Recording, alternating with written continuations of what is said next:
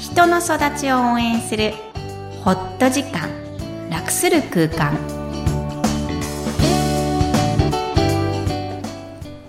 皆さんこんにちは、声ラボの岡田です。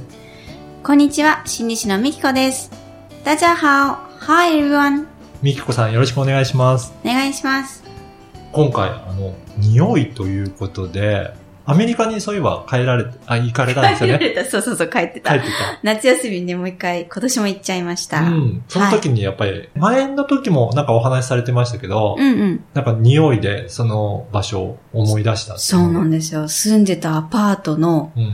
共有階段の、うん階段の登っていく時の空間の匂い。うーん。なんで変わらないんでしょうね。やっぱり同じなんですね。同じだと思いますよ。うーん。錯覚だとは思わないんですけどね、うん匂いっていうのは、幼少期きっと、子供の頃の匂いって多分みんな覚えてるんじゃないかなと思います。うん岡田さんどうですか確かに、匂いっていうので聞いてイメージすると、やうっぱりん。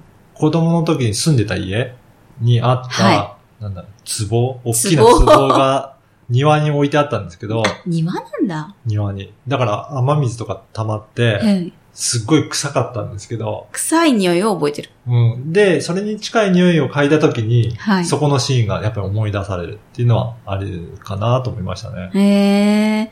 あの、子供たちも、うん私、うちは言われますけど、ああ、パパの匂いだ、ママの匂いだって言われません、あんま、もう聞かないかもしれない。あ、本当に言いますうん。あの、おばあちゃんちの匂いとか。ああ、わかる気がする。それは。あの、洗濯すると変わっちゃうんだって。あの、洋服の匂いが。あ あ。あれなんでしょうね。ね。そう、家の匂いってあるんですよね。やっぱり匂いは強烈なんですね。記憶と関わってるんですね。そうですね。記憶の中の匂い。もしそれが落ち着く匂いだったら、うんうんぜひね、あの、昔住んでたお家の匂いを嗅ぎに行ってください。えー変な行為ですけど。まあでも、それが自分のルーツだったり、うんひょっとしたら安心そこで育ったんだなって実感できたり、あの、自分の原点を確かめる行為になるかもしれません。はい。はい。ね。過去の記憶もね、呼び起こしていただければと思います。はい。で、今回のメインテーマですが、心理師のちょっと一息ということで、はい新しいコーナーですかね。新しいコーナーにしてみました。はい。はい。で、意識を広げる方法ということなんですけど、これってどういったことでしょうかはい。えーこの、こう、格好書きが入ったらですね、ん。えーこれからこう、心理師の本当の話うーん。こういうことやってんだよっていう、カウンセリングの中ではとか、はい。あの、精神科の中ではとか、そんなのを紹介しながらイメージを広げていただきたいなと思うコーナーなんですが、はい。今日は一発目で、意識を広げる方法うん。の、なんか苦しい話とか悩みがないと、うん。カウンセリングに行ってはいけないって思ってる人あがー非常に多いんですけど、はい。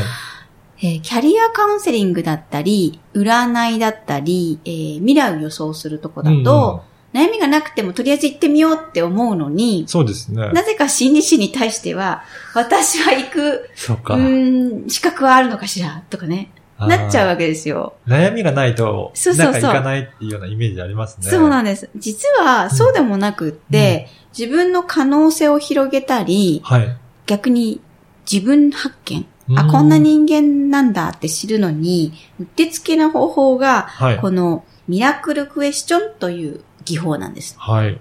これはどういったものなんですかね。すごくね、遊び心がありましてう、ん。じゃあ言いますね。はい。今この皆さんの前に魔法の杖があると思ってください。こうう、ん先っぽがくるーっと回ったような、ん。何でも願いが叶うえー杖です。はい。この、うんと、魔法の杖、スティックをくるんと回したら、何でも願いが叶います。えー、例えば経済的にとか、うん空間的にとか、あの、物理的に不可能ってことは、とりあえず外してください。うん。不可能をすぐ大人は考えてしまうので、創造性が豊かになったり、空想ができないんですけど、何でもできる。不可能なことはない世界に皆さんはいます。うん。さあ、スティックを振ります。そしたら、今抱えてる、ちょっとした悩みでもいいです。大きな問題かもしれません。うん。それは、もう解決しちゃっていますう。ん。その方法はどうでもいいんです。うん。しちゃったその後に、自分は、さて何をしているでしょうかうん。どんなことをすると、している自分が想像できるでしょうかうん。うん。岡田さん今、今の悩みは喋らなくていいですよ。はい。どんな自分がいます今想像すると、うん。東京の都心の方で、私、具体的だね。いい、いい。具体的であればあればいいあーいいんですよ。スタジオ持って、スタ収ジオ録スタジオ。あー、ポッドキャストのね。うん。うん。そこで仕事をしてる。いろんな人が自分のところに来て、え、じゃあさ、あの、イメージ的なあの、ラジオの収録みたいな、そうそうそうああいう部屋があるそうようなとオこフろ。ィス。うーん。あー、なるほど。そういうの聞いたことないんですね。えあー、そう、そういうところで、借りてんだ。もう作ってる。もうそこにいて、うん。まあいろんな人が来る、来て、うんそこでいろんな人に会えるっていうのがいいかな。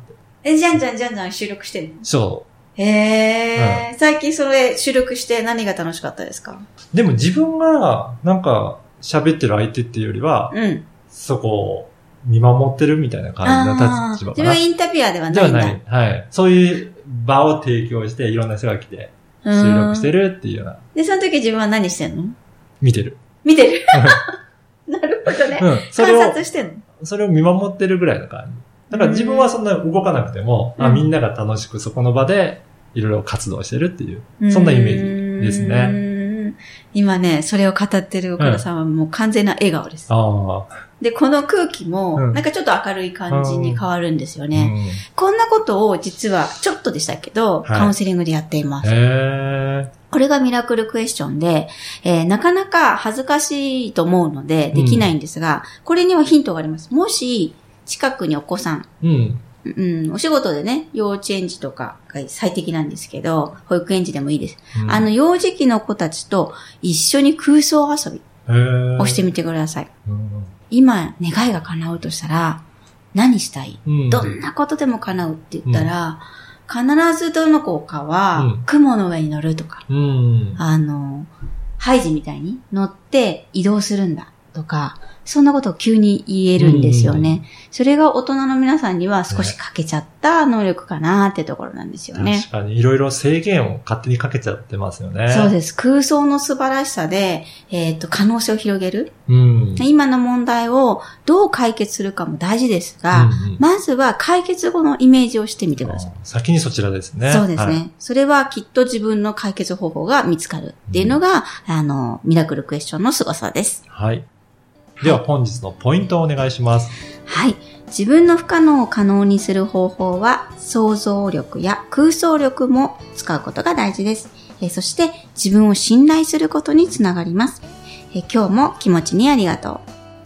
そういえば、あの、ミキコさんのオフィスの場所が移転されたということなんですよね。そうなんです。えっ、と、実は多摩からうん青山一丁目に移動しました。はえい。ー皆さんが特に働く方々、えー出勤前はともかく出勤あの終わってから、うん。えー少し早めに終わって、えー都心で、えーカウンセリングをしたい方というために、えー都心に出ることにしました。はい。ぜひ、このミラクルクエスチョンでも、はい。えー他の自分を知る方法を一つでも多く、えーカウンセリングを使ってみてください。はい。